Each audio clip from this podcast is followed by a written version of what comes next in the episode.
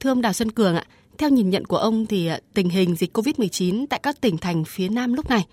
có gì giống và khác với diễn biến tại Bắc Giang cách đây không lâu ạ? Theo như tôi nắm được thì một số tỉnh miền Nam bây giờ thì có cái hiện tượng xảy ra dịch COVID-19. Nó có những cái điểm tương tự như Bắc Giang, ví dụ như là tiến triển rất là nhanh với cái phạm vi cái địa bàn và số lượng người thì cũng khá là lớn so với các cái đợt dịch trước. Vậy theo kinh nghiệm đã triển khai tại Bắc Giang thì theo ông để triển khai mô hình lưu trú cho công nhân cùng ăn, ở và làm việc tại nhà máy thì các địa phương cần lưu ý những gì ạ? Để mà phòng chống ờ, dịch trong cái thời gian vừa rồi cũng như sau này. Thứ nhất là đối với cái khu lưu trú thì cũng ờ, tổ chức và hỗ trợ cho các doanh nghiệp bố trí cái nơi ăn ở tập trung cho người lao động thế thì đối với khu vực nhà trọ thì cũng cố gắng là sắp xếp để làm sao đấy người lao động của một à, à, công ty thì ở một nhà trọ, chứ không nhiều công ty ở chung nhà trọ thì như vậy nó sẽ hạn chế. Cái thứ hai là đối với cái chỗ ờ,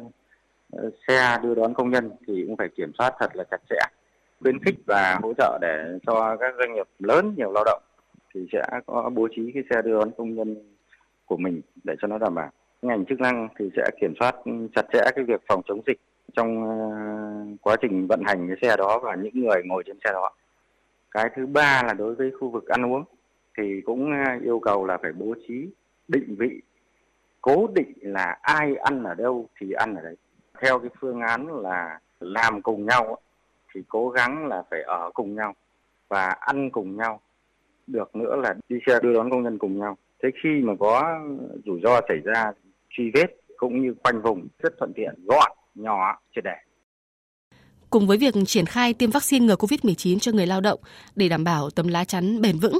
hẳn là ý thức của người lao động cũng như là doanh nghiệp trong khu vực này cũng cần được nâng cao hơn ạ. Trong cái khu vực nhà máy thì cũng yêu cầu là người lao động là chấp hành nghiêm cái 5K cộng vaccine cộng công nghệ giám sát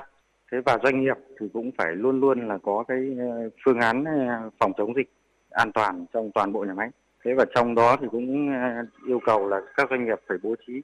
là có một cái phòng để mà dành cho những người nghi nhiễm, cách ly ngay khi có nghi ngờ. Và một không gian nữa là không gian để đón người lao động trở lại trước khi làm việc thì đều phải đưa vào một cái nhà đệm đấy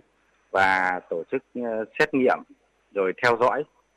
tùy theo tình hình dịch có thể là 3 ngày đến 7 ngày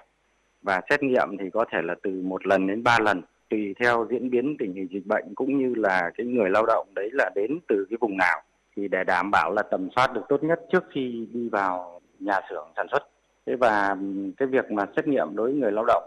trước khi quay trở lại nhà máy, thì Bắc Giang triển khai là người lao động ở đâu thì xét nghiệm ngay ở đấy. Ví dụ như là ở xã thì là sẽ xét nghiệm à, luôn ở trạm y tế xã để đảm bảo âm tính an toàn, thì lúc đấy thì doanh nghiệp mới ờ, đón lại, nhà máy đón lại thì đấy là những cái biện pháp cơ bản mà hiện nay Bắc Giang vẫn đang triển khai. Xin cảm ơn ông về những thông tin vừa rồi.